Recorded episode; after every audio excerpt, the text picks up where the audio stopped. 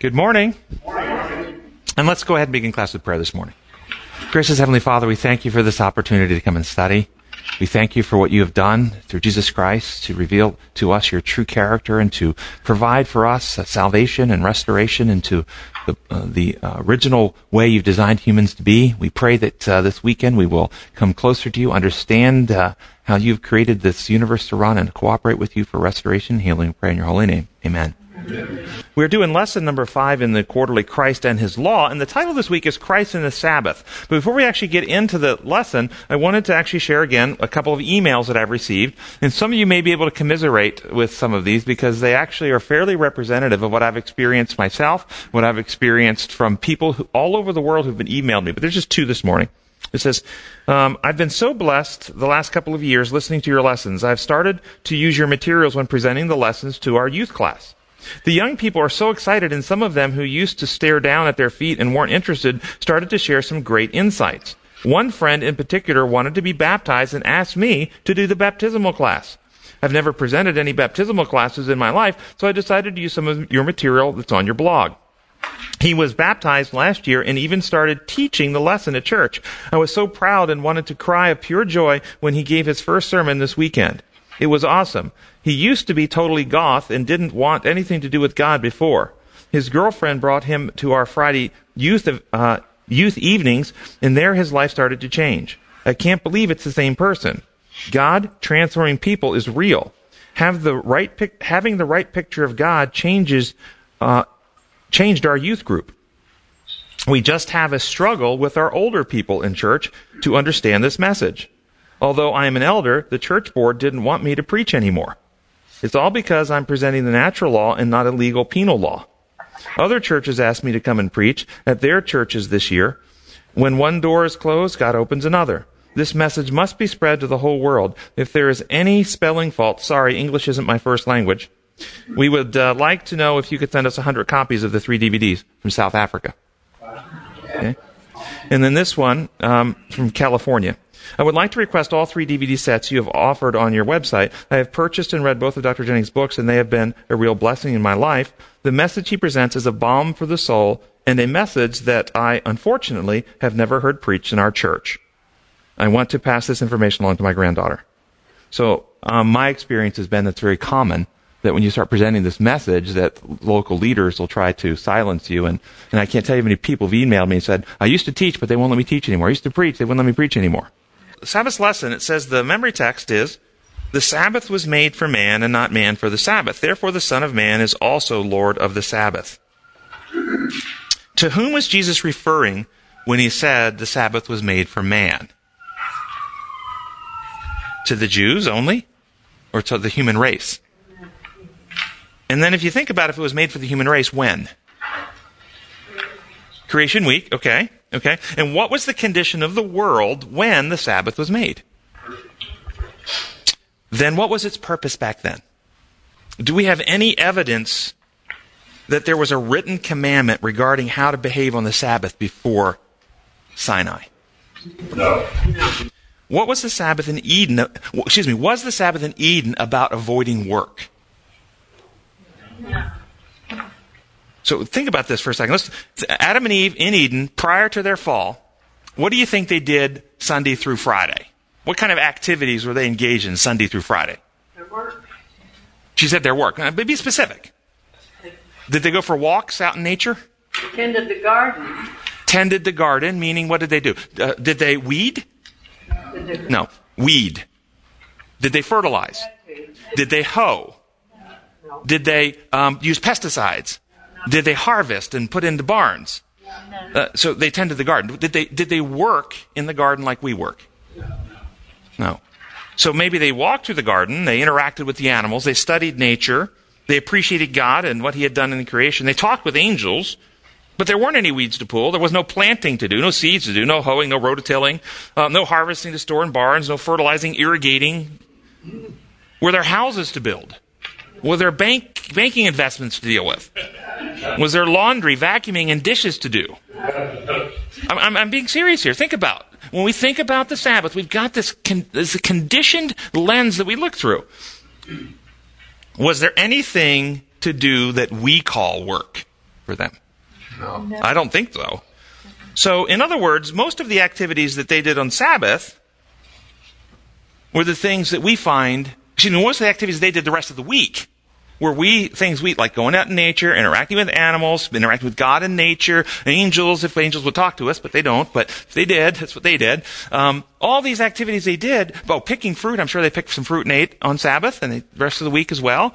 All of these things we find very wholesome to do on Sabbath. They were doing those all week. Hmm. So what did Adam and Eve then do on Sabbath?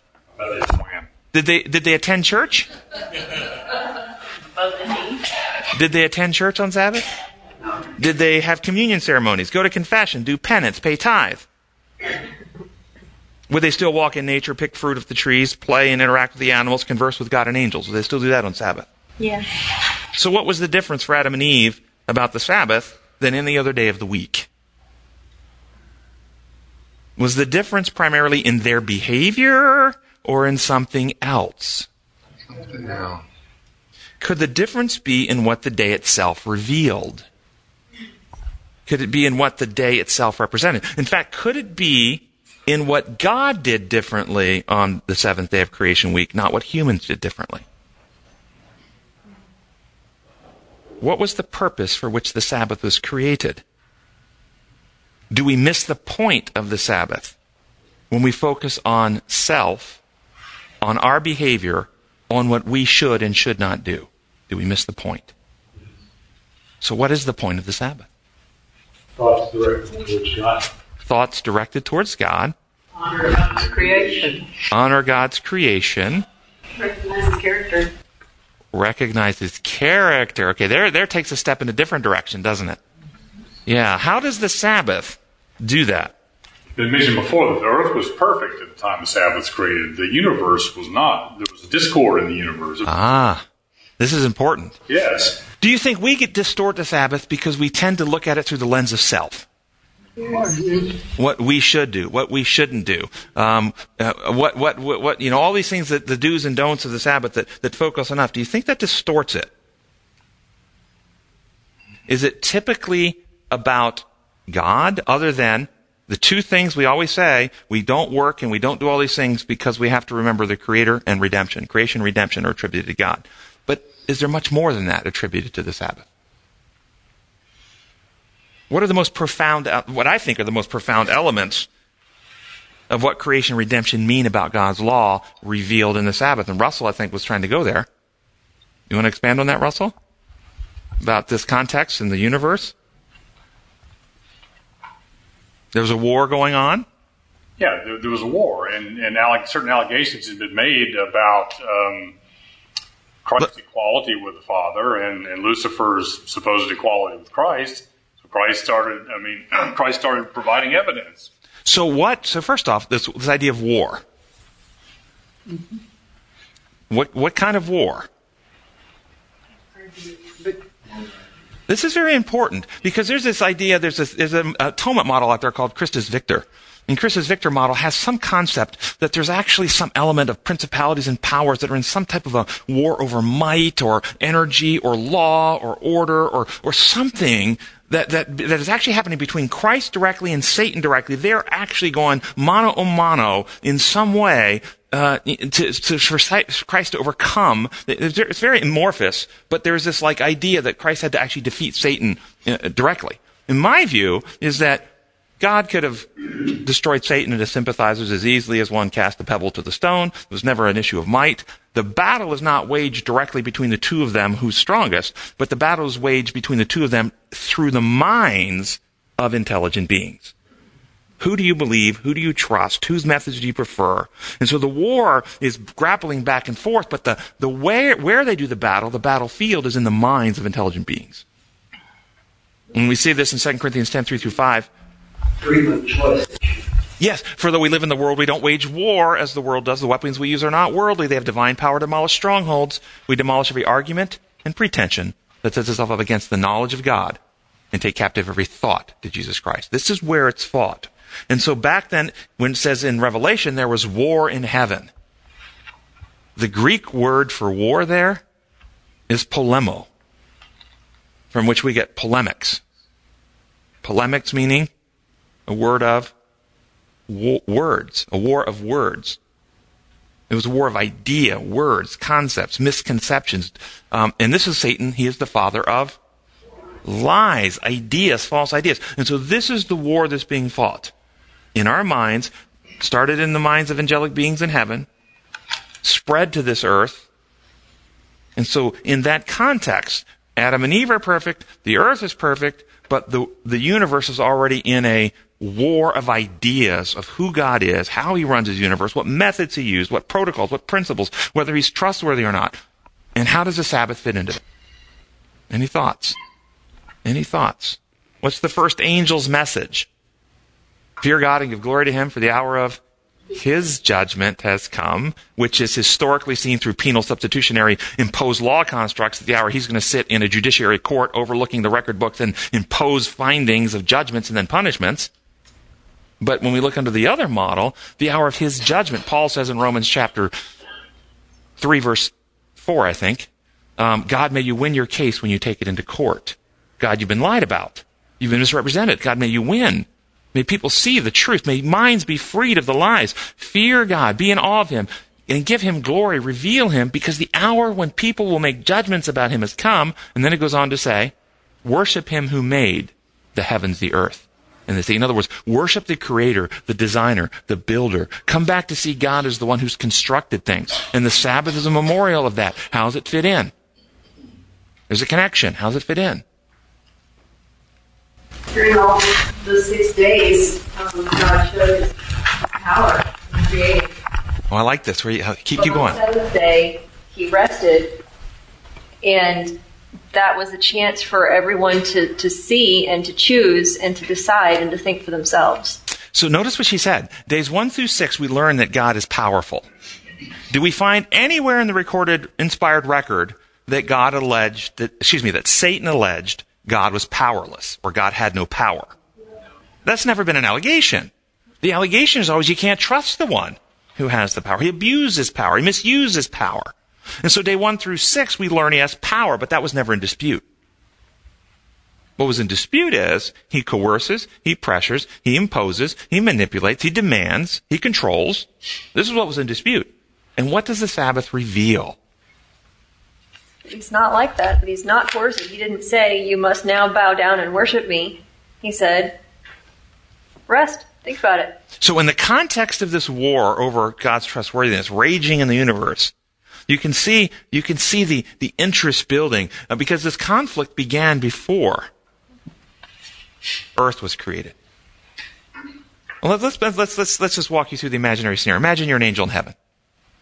And you've, uh, you're perfect and sinless, and and uh, from the day you were created, you you met Lucifer on the day God brought you into an intelligent life and woke you up to consciousness, and and Lucifer and you became fast friends. Uh, you're an angel, he's an angel. You have lots in common. He was on the scene before you were on the scene, and through the millennia of time, you've traveled the universe with him. You sang in the heavenly choir with him. He's come from God's presence on numerous occasions and shared insights he's gleaned that just thrilled your heart and let you come closer to know God. And one day. Lucifer comes from God's presence and said something to you about God that was unsettling. It was very, very scary if true. It just really was uncomfortable. And you thought, well, what would you do? What would you do? Well, would you pray for wisdom? So you decided to go to God. And You said, God, I just had a talk with Lucifer, and he said some things about you that are kind of scary, Lord. It's, uh, it's, uh, I, Lord, I love you, but I love Lucifer too. What does God do? Well, I'm glad you love us both because love is good. But I have to assure you, what Lucifer's saying is not true. Oh, I knew it had to be a misunderstanding. I knew it. I knew it. And go find Lucifer. Lucifer, I just had to talk with God. God says what you're saying is not right. This has all been misunderstood. And Lucifer puts his hand on your shoulder, looks you in the eye, and said, That's the problem. I know God is lying. Now, if you're that angel in heaven, what do you do? What's a lie? Up to that point in universal history, can the angels look to Lucifer's histor- historical record and determine whether he can be trusted or not. I mean, it says he was perfect in all his ways. There's nothing to differentiate his character from Christ's character up to that point because he was Christ-like in all his ways up to that point. So what, what do you do? Well, God, of course, comes out and proclaims the truth about himself and his son and, and the innocence and the false and the misunderstanding and the false charges. But God does more. He begins giving evidence. Let there be light, let the firmament come forth. And you can see as this conflict is raging, the attention of the entire universe is being drawn to this little blue marble in the corner of the Milky Way, where God is doing something new that he's maybe not done before. He says, let us make man in our image. Let them be fruitful and multiply. And he creates a species with capacity to come into the unity of love and give of themselves in love and bring forth new life in their image. He gave them procreative abilities and he gave them dominion to govern. And it was God's plan that as Adam and Eve governed this planet in love, it would be a, an object lesson, a, lesson book to the universe. They would, why would they have children to enslave, to abuse, to lord over in this perfect world? No, they would give of themselves constantly for the health and welfare of the kids. And the universe looks at. I get it. God operates like Adam and Eve. They're not exploiting others. They're constantly giving, constantly caretaking, constantly extending themselves for the welfare of others. Ah, God didn't make us to wait on Him. He's giving of Himself for us. This was part of the lesson book. It says in 1 Corinthians 4 9, we are a theater, a spectacle to angels and to men. And then Satan, though, he doesn't want this to go by un, un, unchallenged. And so you're that angel watching. He said, look, guys, God's just trying to intimidate you. Look what he did this week. You see, you know, uh, us here on earth, we can take a, a few grams of matter and we can turn that back into energy and we call that a nuclear explosion. Just a few grams of matter. And look at the energy in that few grams. How much energy did it take to, to create this whole world, this solar system, the sun and the moon? Incredible displays of power this week were going on. And Lucifer says, look guys, I never said he wasn't powerful. He's just trying to in, in, in, uh, intimidate you. He's trying to coerce you. He's basically saying, guys, you better get in line because look, I just made some new intelligent beings and I can wipe you out and replace you in a second. And so God says, universe, you've heard the allegations. You've seen the evidence that we've given. Now, universe, take your own time. Come up to your own conclusions. I rest my case. No coercion, no pressure. What does it say about God in the context of a war in which he's being alleged to be abusive, to be coercive, be, to, to be demanding, that instead he steps back and stops and rests and leaves free? You see, the, the first six days reveal God's power, as you say. The seventh day, though, reveals the character of the one who wields the power. that he is truly. See, if God were the kind of being Satan alleges, there would be no Sabbath. Because we wouldn't have freedom to think and to choose. And so I think the Sabbath was different for Adam and Eve, not because of what they did, but because of what God did. God rested on that day. And it declares and reveals something about him and how he operates that he gives you real freedom. And it was confirmed thousands of years later when Jesus came, God in human form. And he gave us the freedom to beat him and crucify him and spit on him and kill him. And he didn't use his power to stop us. And then after he revealed that, he again rested. Took 24 hours aside. Everyone think. Consider what I just revealed again about me. This is what sets the Sabbath apart. It's a day of God's character revealed. Truth presented in love, leaving people free. There's a question in the back? Another comment from one of our guests online wants to say that uh, the Sabbath was God's way of making uh, people take time off to fellowship with each other so that they could learn to love each other, spending time doing their only th- doing their thing only prevents the ability to do this. And so learning to love others, the point is, and that they'd, they'd like a comment on, learning to love others helps us to learn to love, which helps us to know God better. Yeah, I, th- I, think to me those comments are appropriate in the aftermath of sin and when the commandment came. We're going to get to the commandment and how the commandment is actually different than what happened in Eden and why it's different. Um, there's another hand. You're probably going to go here next, but uh, it's also been considered uh, why if God knew that all this was going to happen, why didn't He just eliminate Satan before it even began? Okay, and the, and the obvious answer to that is? I think God's love. God's love, which is another way of saying, where does that love originate? His character. It's who God is. It's about who He is. Why is it that um, if you're put in a circumstance, and you've probably seen these scenarios in either books, history, or, or otherwise, where an individual's in a circumstance where they can kill one person to save 10 other people. Some people do it, some people won't do it. You can make the argument either way, but the person who decides is revealing what? Their character. God's character was revealed in that action. That he doesn't use power to coerce, nor the power of foreknowledge to manipulate to get his ways. He gives us genuine freedom. The fact that this actual rebellion occurred is further evidence that we really have real freedom with God. Russell. I would challenge us to think a bit about a universe before dishonesty. We've all grown up with dishonesty almost as part of our DNA. We, we, we've experienced lies, we've told them, but when Satan told the first lie, think about the cognitive dissonance that the, the rest of the angels went through, and their their almost complete lack of ability to discern truth from error. And this, and this, this is why, okay, I'm going to provide evidence of my character. It's it's a very it's very sobering to think of of hearing the first lie and and not being able to discern it in a way, God gives us free will. He gave the angels free will, and that we have we free to, to see God as love. So if the angels saw God as pure love, they wouldn't have believed Lucifer. So, uh, and they call him the angel of darkness for a reason because he's away from the light and the love of God. Absolutely. So back to the Sabbath thing. Notice the Sabbath reveals God's character. And it comes at the end of creation week where God gave evidence creating a planet. Notice what this planet was created. It was created to operate upon the protocols of love. God's, says in, in, Romans chapter 120, God's divine nature is seen in what he has made so that men are without excuse. The very laws of nature are expressions of God's other-centered giving, which uh, life is constructed to operate upon. This whole planet was teeming with life in a, in a, everything ministering to another's way is how it was designed. And this is part of the lesson book. So, the Sabbath also is part of that revelation of God's law as design law.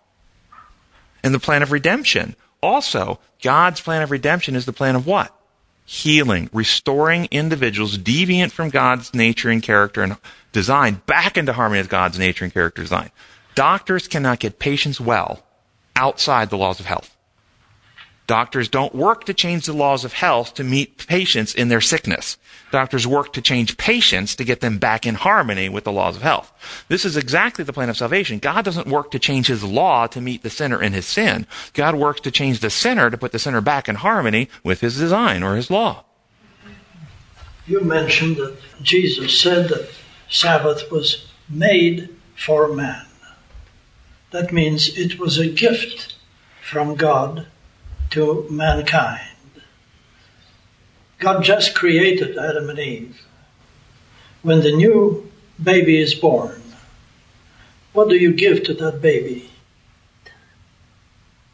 Yourself. It says God rested, but the word rest means Sabbath in Hebrew. And so God rested with a purpose. And so he gave them a gift of the Sabbath. And the parent, the only thing the parent can give to the newborn baby is to give himself, herself. I like this very much. This is very nice. To teach about love, we have the whole world full of books, worthless and useless. If you don't experience it.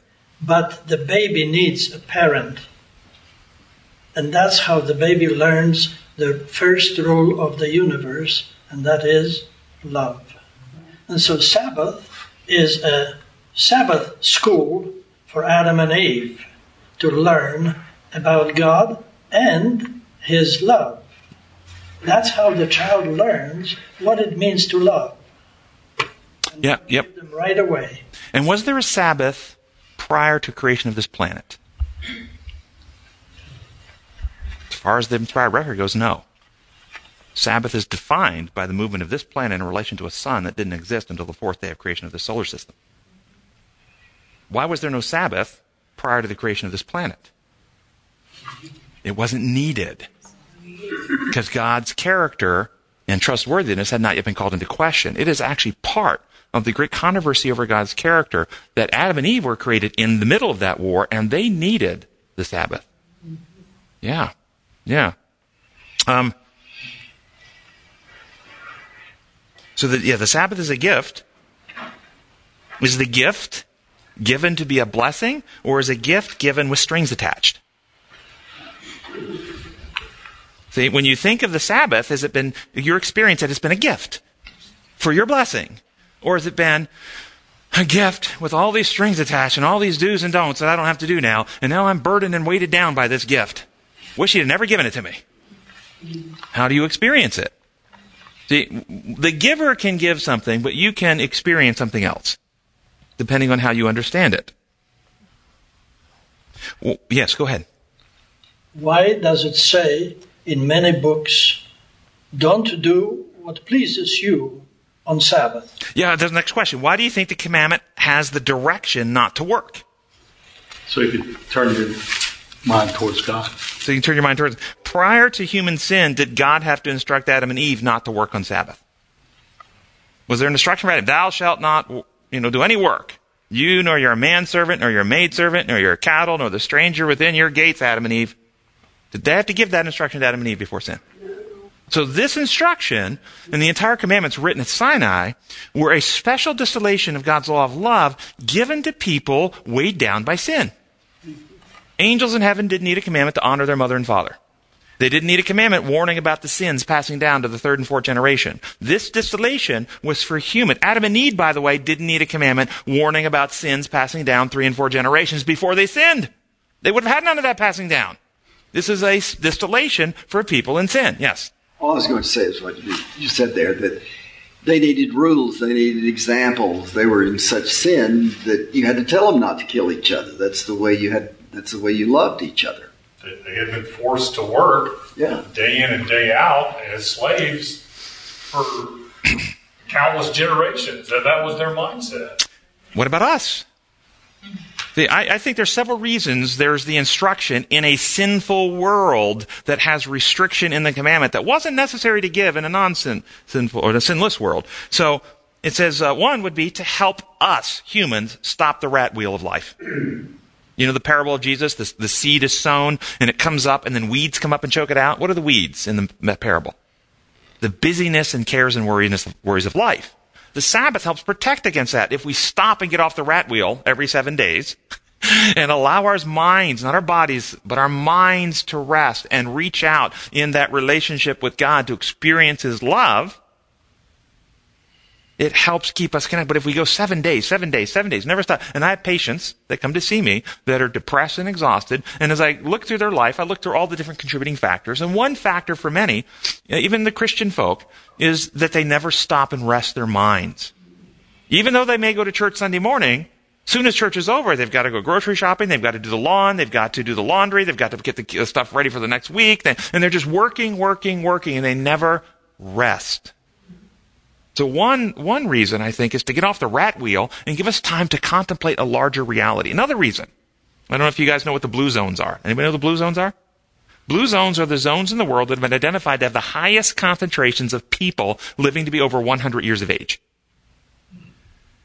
Some of them, uh, like Okinawa, Japan, um, uh, play, a little island off the coast of Italy, uh, all of them except one have a homogenous gene pool, meaning everybody comes from the same you know, heredity with very good genes to help them live. But one has a heterogeneous, meaning lots of different genes coming into this group. You know, and that's the only one in the United States, and that's Loma Linda, California. Loma Linda, California is one of the blue zones. And there's a lot of things that that, and and it's uh, if you go to the Blue Zone website, which is not a Christian website, it's, uh, there's a book called The Blue Zones. You can go to the Blue Zone website and read about Loma Linda. And it talks about many of the healthy things they do, and it talks about the high concentration of Seventh day Adventists there.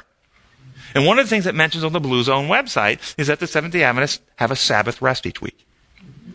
From sunset Friday to sunset Saturday, fellowship with God and others, they put away the cares of the world. And that they've, uh, they, the world now has looked at this and seen, wow, there is something healing and restorative to people. You have better health when you do this. So I think in a world of sin, Adam and Eve didn't need the Sabbath rest to decompress from the stress of the week. But in a world of sin, stop doing all your work. Come apart. Set it aside. Don't do any work on this day. Was another blessing for our health. And then I think that what the caller was getting to, or the, not the caller, the, uh, the online person was getting to, is this aspect of choosing to say no to yourself every seven days. To put aside the things that you want to do necessarily. To do something for God and others. To love the Lord your God with all your heart, mind, soul, and strength, and the neighbor as yourself. To be a day where you, where you're every seven days practicing what it means to be selfless. But it can only work to help develop the character. And, and of course, that then would, the Sabbath would be then kind of like the template which would expand through your whole life. And, and you do this all week long, living to bless God and others. Okay? But this only happens with Sabbath rest if you do it from a heart of love and thanksgiving. If you do it from a motive of coercion, threat, fear of punishment, I have to or else, it actually leads to a heart of a rebel. And you become a rebel against God. And the Sabbath becomes a, instead of a blessing, it becomes a day one must keep. And you can crucify your Savior and want him down by sunset to keep the day. So. When the Jews came out of Egypt, they were disoriented and, and totally out of, there was no perspective of the Abraham's promise with God and all that. So, so the laws of Moses were to redefine that to give them parameters. Very well said. Very well said. So Satan works to get us to discard this gift of the Sabbath or experience the gift as something other than a gift, as a leash, a slave collar, an imposition, a requirement we must fulfill, a burden that we must endure. The Sabbath is evidence that Satan's allegations against God are, are false.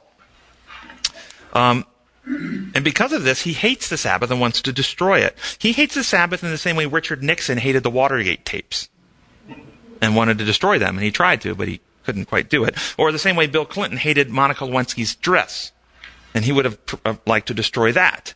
Satan wants to destroy the Sabbath because it exposes him as a liar and a fraud, rightly understood.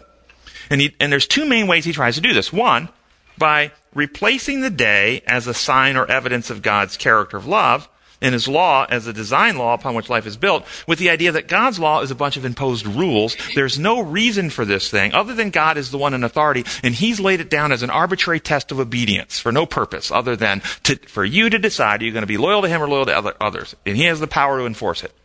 And so, this is one way. The Jews fell into this distortion and thought the Sabbath was a rule to be observed rather than the evidence of God's character to be understood and practiced. Thus, they burdened the Sabbath with all types of behavioral restrictions, making it the most oppressive day of the week, distorting the freedom we have in God with a false sense of fear and enslavement.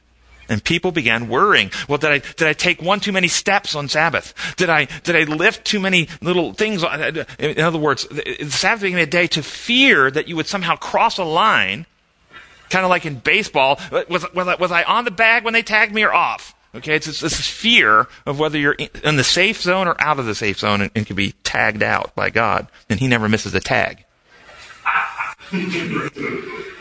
Okay? I mean, this is how people would experience it when it's this type of rule.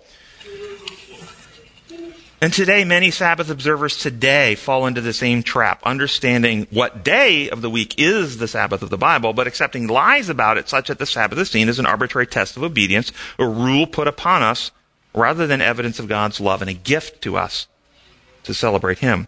So uh, this week I received an email from one of our online li- listeners, Curtis Wiltsey, who uh, shared the following quote from a book called God is Love by George Fifield, published in 1897.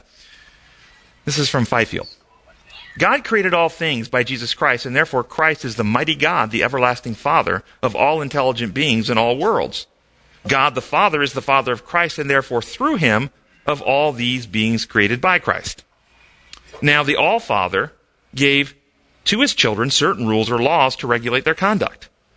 These laws were not arbitrary, not designed to show his right or power to boss or domineer over his children, but like the rules of a well-regulated family, they were designed to promote the happiness of all the children and, un- and the unity of the family life.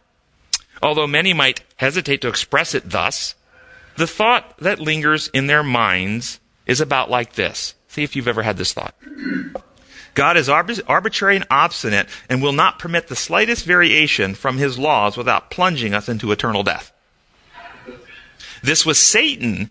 This is what Satan has ever said of God and of his government. I desire to show the contrary so that all may see. I desire to show that it is the variation itself that plunges us into eternal death and not the arbitrary degree of God. It is the love of God that will not in any way countenance that variation because it leads to such terrible results. The law of God is not simply a fiat, meaning a decree, a declaration. It rests upon eternal principles of pleasure and pain. Pleasure, actually, principles as unchangeable in their very nature as the laws that govern the seasons or control the motions of the planets. The law is not so the law is not so simply because God said so, but he said so because it was so. I'll say that again. This is Fifield. The law is not so simply because God says so, but he said so because it was so, and because it must eternally and universally be so. On the correct understanding of these principles of the nature of God's law depends our power to comprehend God's love. In other words, he says, if you don't get God's law right, you can't understand his love. And he goes on to say, uh, to comprehend God's love in all his dealings with his creatures. On this rests the whole philosophy of the purpose of creation and of the plan of redemption. The existence of misery and suffering, the need of an atonement, and how that atonement is accomplished by Christ can be understood in the light of God's love only as the nature of his law stands revealed. If you don't see God's law as design law, you can't understand God, His character, nature, according to Fifield.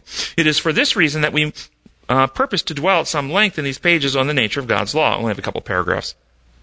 We have always thought of the Ten Commandments as requiring our love to God and to all His creatures. Have we ever thought of them as an expression of His love to us? It would be absolutely foolish to demand our love by arbitrary fiat. Love cannot be given in this way. Love is born only of love. The state might as well legislate that the sun should not shine or water should not flow downhill as for the Lord to make such an arbitrary demands for love. In either case, the law could not affect in the slightest the things legislated about. In other words, he's saying if the, if the legislature in Tennessee decided to pass a law that in Tennessee water will flow uphill, it won't in the slightest affect how water flows. If God were to give a law that commands love, it doesn't in the slightest affect love. Love can only be gotten by love, awakening love. You can't command it, in other words. Yet it remains true that all the law of God, all the law of God requires is love. And that, as the apostle says, love is fulfilling of the law, of the whole law. How is this? Simply that the law itself, when we understand it, is the revelation of such infinite love as it beget within us a returning, responsive love that can and will fulfill the law. God is love. Every word, every jot and tittle of the law coming from love requires only such service as love dictates. When the same love which the law expresses to us is begotten by it in our hearts and flows out towards God and all his creatures in loving action, then the law is fulfilled. What do you think about that? You see, these ideas that I'm presenting, they're not new. I didn't just come up with these things. I, I didn't, I never read this quote until this week. But this is, this idea has been trying to emerge in Christianity for a long time. And every time this idea tries to emerge, people who have this imposed law construct beat it down. They shut down the avenues of communication. They, they accuse of, of heresy those who would present this law. Jesus came to reveal God's laws exactly like this, and they shut him down and crucified him. Because the world hates. How does the world make law? By imposition and rule. How does the Creator make law? By designing and building the fabric upon which the universe operates. So the Sabbath, rightly understood, stands as evidence of God's love, His character, truth presented in love, leaving His creatures free. But wrongly understood, it's misrepresented as a rule that must be enforced, an arbitrary decree by an arbitrary God to test us. This is one way Satan attacks the Sabbath, twisting it. But he attacks it in another way. What's the second way? By replacing it with a substitute day. Now, are there any concerns in anybody historically about which day is actually, and if you do, there's a whole, I'll just maybe just run through this real fast. Some argue that the Sabbath was changed to Sunday with the Julian calendar change uh, to the Gregorian calendar, but that fails to realize that the weekly cycle was not affected. The Julian calendar switched to the Gregorian calendar mainly affected the dates of, uh, of the month, not, this, not the days of the week. So it went from October 4, Thursday, October 4, 1582, to Friday, October 15, 1582. So just change the date by 10, but the days of the week stay the same. Evidence for a weekly Sabbath from sunset Friday to sunset Saturday. Genesis 2 2, at the end of creation week, we've got the Sabbath. Exodus 16 is a big one. Exodus 16, a lot of people don't go there, but Exodus 16, we have God giving instructions on manna. And manna came six days a week, and on Friday they got a double portion, and they got none on Sabbath, and then they got it again on Sunday. And from that point in time, and God did this for years, every week for years, this was a very practical way to ingrain in them habitually which day is the Sabbath. And from that point on, there's been an unbroken chain of Jewish people who have been worshiping on the Sabbath from that point on for 4,000 years or however long it's been going on. And those people are still worshiping every, every Sabbath. Yeah. But before Yes. that, they basically, their days ended at sundown. Yes. Sunset Friday to sunset Sabbath. Yep. So, I mean, the, but the Jewish day was sunset to sunset. That's right. Not sun up to sun up, That's right. Or midnight to midnight. which is where we get, I think that's where the confusion is. It's not, That's right. And so, Sabbath, but what, what's your definition of a day? that's right. So sunset Friday to sunset Saturday was the Sabbath. And then the Jews have been doing this for generations and continue to do. Jesus, and the commandment was actually given after the manna. Right. That was in chapter 20 of Exodus. Uh, and then Jesus, of course, 2,000 years ago, worshipped on the same Jewish Sabbath as the Jews are worshiping on today. And then the New Testament has many controversies related to the Sabbath, but they were always about what is appropriate to do on Sabbath. And if they were arguing and so outraged that Jesus' disciples pulled a few grains of, of wheat on Sabbath, how outraged would they be if he was changing the day of the week? Okay, I mean, there was no discussion about this at all. And further, the New Testament makes it very clear. All, this weekend is Easter weekend. And the New Testament is clear that Jesus died on Good Friday and he rose on Easter Sunday. And the scripture says that in between, that they rested according to the Sabbath between those two days. So the, all Christianity, you know, brackets the Sabbath between Good Friday and Easter Sunday. So this is the Bible Sabbath. If you want languages, there's a whole bunch of languages I've listed that they're the- the name for Saturday, we call Saturday, is Sabbath in their language. And there's a whole list of languages of the world that have the day of the week, Saturday. Uh, they just call it the Sabbath. That's what they call it. And then Jesus was crucified before sundown. on Friday. It would have been the Sabbath. That's right. That's why they want his legs broken to get him off, so he wouldn't be on there for the Sabbath. Exactly right.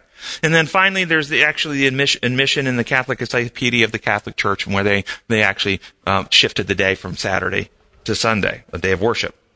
And what then is so devastating? Oh, back in the back. Um, online listeners wondering why Saturday versus any other day, as far as uh, uh, as far as rest, and instead of just saying, "Okay, God said so." Yes, um, as far as physical rest, it doesn't matter. You want to take physical rest any other day of the week, your body will be re- recuperated by it. As far as praying with God, God, it says in Eden even that He came and talked with them in the cool of the day, every day of the week. And if you pray with God on Monday or Tuesday or Wednesday, and how many go to Wednesday night prayer meeting? Do we expect God's not listening on Wednesday nights? Of course He's listening on Wednesday nights. So God is going to commune with you on Wednesday nights. Um, so uh, as far as those things, what we miss and the significance is the nature of God's character, methods, and government.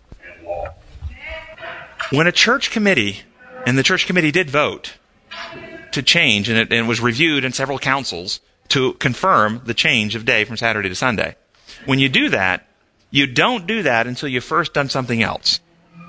And that's what do you do first before you make that change? You first accept the lie that God's laws, like a Roman dictator, just impose this rules. When does a church committee ever vote to change the law of gravity? When do they ever vote to change the law of respiration? You know what? In Italy, people don't have to breathe. Okay? Why, why don't they ever vote these kinds of laws? because they can't. So as soon as you vote to change the law, you're automatically acknowledging that you see God's law as a law without inherent consequence or inherent meaning. It is a simple rule or test of obedience law. And that's the devastation aspect of changing the law. Uh, and, and, and because of that change, because of that change, then came the entire change in how we see God and the purpose of Christ's mission on earth. Everything changed based on that view. Um, and this idea has also corrupted the Seventh day Adventist church as well. Even though Seventh day Adventist church may have covered the right, may have recovered the right Sabbath day, many of them still see it as an arbitrary test of obedience without any historical connotation. But uh, this, this is kind of a rudimentary way to say this. If you had seven pistols and one pistol was used in a murder, even though the seven are identical, made by the same manufacturer, how many get to be entered into evidence? Only the one that was used. There's seven days of the week that, as far as the hours of each day and what time looks like, look similar. But only one of them came in which God rested from what he was doing to create in the context of this war. Only one stands as evidence of his character. The others reveal his power. And so it's significant for that purpose. Um,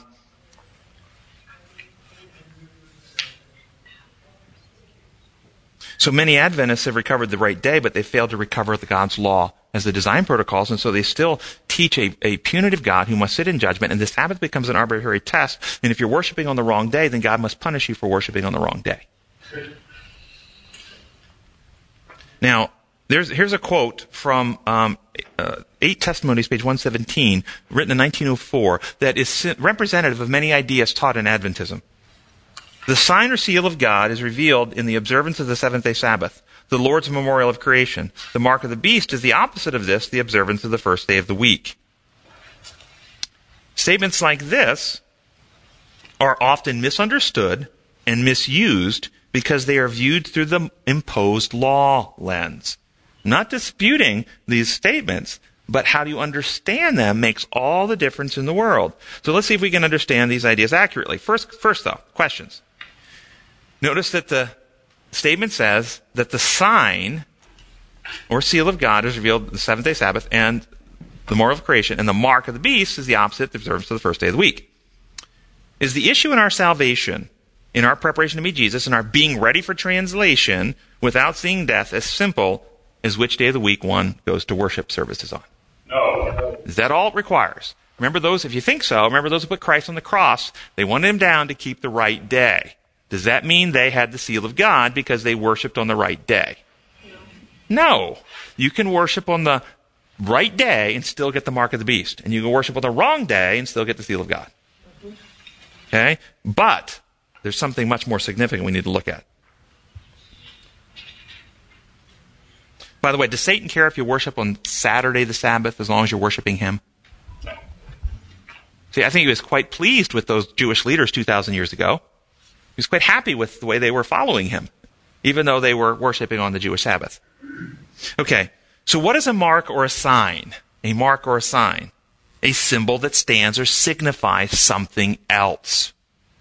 The sign of the cross stands for Christianity. Those the, the mark of the fish stands for Christianity. The goat's head symbolizes oftentimes the demonic. The pentagram is the mark of Satan. Okay? So then, with understanding those are marks and signs, if someone wears a cross, are they saved because the sign is the sign of the crucified Lord? If, if someone has a fish sticker on their car, does that mean they're saved because it's, it's a sign of Jesus? If someone has a goat ornament hanging on their Christmas tree, does that mean that they are condemned because a goat's head can symbolize Satan? If someone has a pentagram sticker on their car, does that mean they're lost because pentagrams can represent the demonic? If someone worships on Sabbath, are they saved because it's the sign of God? You see, it's a sign. I'm not disputing it's a sign.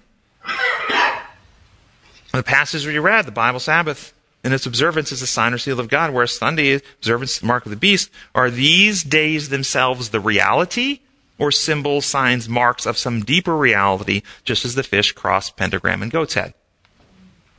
Could a, yeah, could a person wear the flag, which is also a sign, or uniform of a country, which marks them as being members of that country. They're wearing the mark of that country.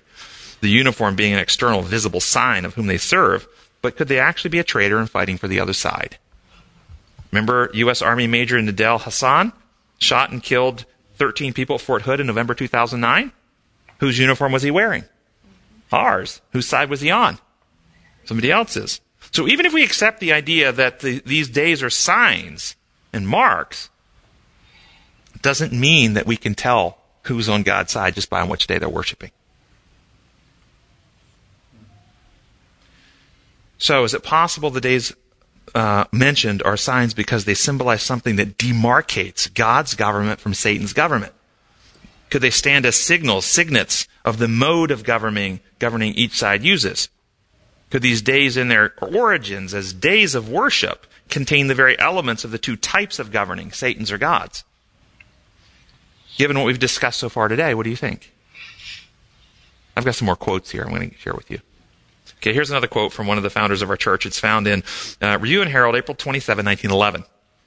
Why are men not interested to know what constitutes the mark of the beast?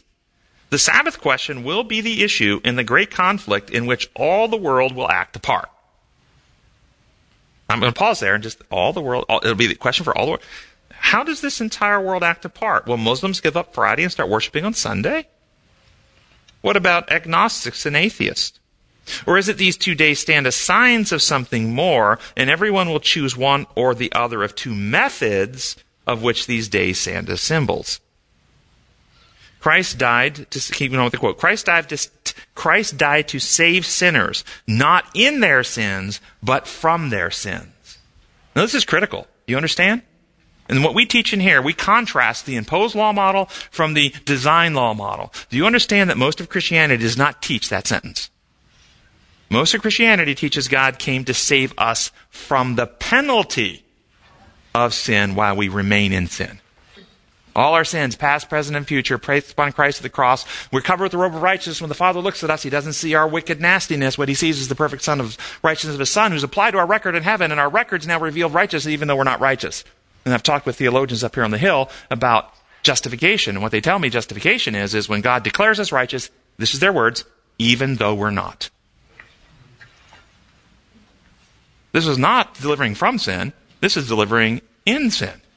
This is a lie. This is what penal substitution theology does. It, it takes the problem, which is, which is a, a, nature problem. There's something wrong with the way we operate. Our motives are, are distorted. It's deviant from God's design. It's no longer the, the message of writing the law on the heart and mind or recreating us within or regenerating us or cleansing and renewing. No, it's a message of that the law requires punishment be meted out. And in order for God to be just, he must punish sin. And where does that quote found? Ages 761. Every sin must meet its punishment, urge Satan.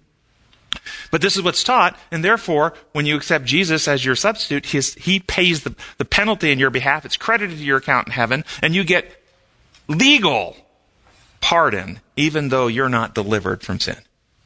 You're still living in it. And deliverance doesn't come until the day that Christ returns. This is not what the Bible teaches. He came to save sinners not in their sins, but from their sins. This is the heart of the Sabbath. The Sabbath is a sign, if you read in Scripture, in Exodus and other places, that I am the God who makes you holy or sanctifies you. Okay? It's actually a sign of transformation in the believer. It's not a sign that I am the one who declares you to be righteous even though you're not. So what is a sign of. The sign of transformation of the believer. The warning, back to the quote, the warning given in Revelation shows us the terrible consequence of transgression. By lips that will not lie, God's law has declared, is declared to be holy, just, and good our duty to obey this law is in uh, obey this law is to be the burden of the last message of mercy to the world. I'm going to pause right here. Our duty to obey this law is the burden of the last message of mercy to the world. Now, uh, does any of your databases ring with another quote that has that language in it? Christ object lessons, exactly. I'm going to read that quote to you on page 415. Notice, because the burden to obey this law is the last message of mercy. Listen to the Christ object lessons.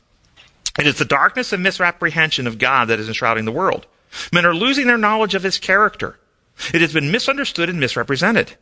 At this time, a message from God is to be proclaimed, a message illuminating in its influence and saving in its power. His character is to be made known. Into the darkness of the world is to be shed the light of his glory, the light of his goodness, mercy, and truth.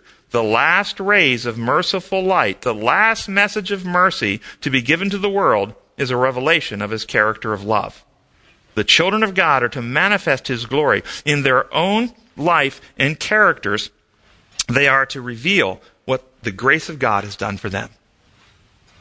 So, notice how there is a connection here between the burden of the last message of mercy for the world, law of God, and what is it? Is a transformational message that we live a life that reveals God's character. Keep on with the quote. God's law is to be an, I love this one. God's law is not a new thing. It is not holiness created, but holiness made known. It is a code of principles expressing mercy, goodness, and love. It presents to the fallen humanity the character of God and states plainly the whole duty of man. Thou shalt love the Lord thy God with all thy heart, soul, mind, and strength. This commandment contains the principles of the first four precepts, and thou shalt love thy neighbor as thyself. Upon these two principles, the Word of God declares, hangs all law and prophets. These principles are made known by the third angel's message, which declares that the Creator has always required and always will require obedience to his royal law. I'm going to pause. Why does he require obedience to his law?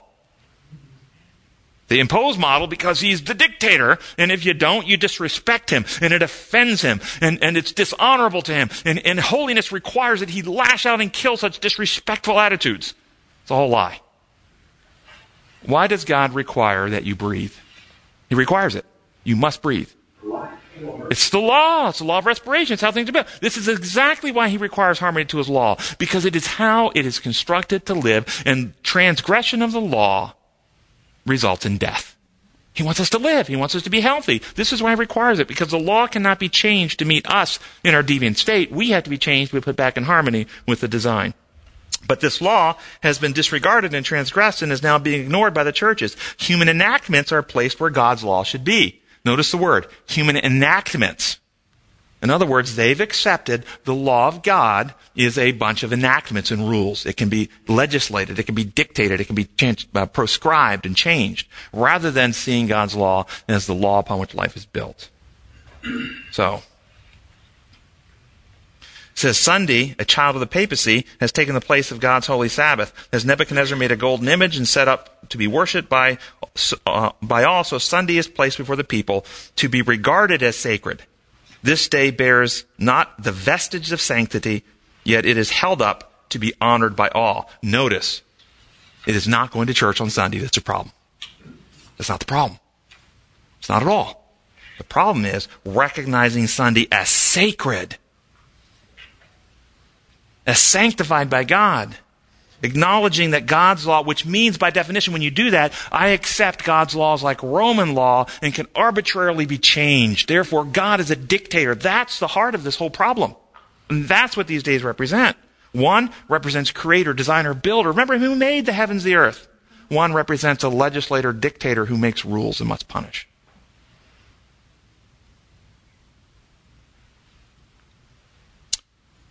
I'm going to skip it down and I want to finish up maybe. This is um, Review and Herald, July 13, 1897. The time has come for the true light to shine into moral darkness. The third angel's message has been sent forth to the world, warning men against receiving the mark of the beast or of his image in their foreheads or in their hands. Now get this, this is critical. To receive this mark means to come to the same decisions as the beast has done and to advocate the same ideas in direct opposition to the Word of God. It is not simply about when you worship. It's about how you think about God, what ideas about Him you advocate, what principles you hold, what things you believe in your mind about Him. That's what it's really about. And these days can be used as signs or symbols of a dictator type religion who just arbitrarily decides one day, or the designer who builds things to operate. They can be symbolic of that. But the bigger issue is if you've concluded that God is like this Roman emperor, regardless of which day you're on. So, presenting a God as a being who imposes law, must punish sin, requires appeasement, requires legal penalties to be paid, is part of the mark of the beast system, regardless of which day one worships upon. Sunday, being established upon the basis of imposed law, becomes a sign or insignia of the mark of those who practice such methods. So, Muslims who would kidnap and kill people who believe differently, who would gain governmental power and enforce Sharia law, but never worship on Sunday, are still practicing the methods of the beast and will receive the mark of the beast. Seventh day Adventists who worship on Sabbath but teach the Sabbath is an arbitrary test of obedience, that God's law is imposed and God is an imperial dictator who must impose punishments, will, like the Pharisees 2,000 years ago, oppose the kingdom of love and receive the mark of the beast. Gracious Heavenly Father, we thank you so much that you are like Jesus revealed. That your principles are never changing. That your character is the character of love. Your principles are truth. Your methods are freedom. We can see that there is a war waging in our minds and the minds of people on earth. Lord, we pray that you will send your Holy Spirit, the Spirit of truth and love, to be poured out upon this earth. The latter rain might fall. Empower us to be effective witnesses to you, to, to take the final message of mercy, the truth about your character, love to the world. Open opportunities in churches around the world that this message can go forward and hold back the forces of evil who would want to shut down this truth, Lord, because we really want to see you coming soon. We pray in your holy name. Amen.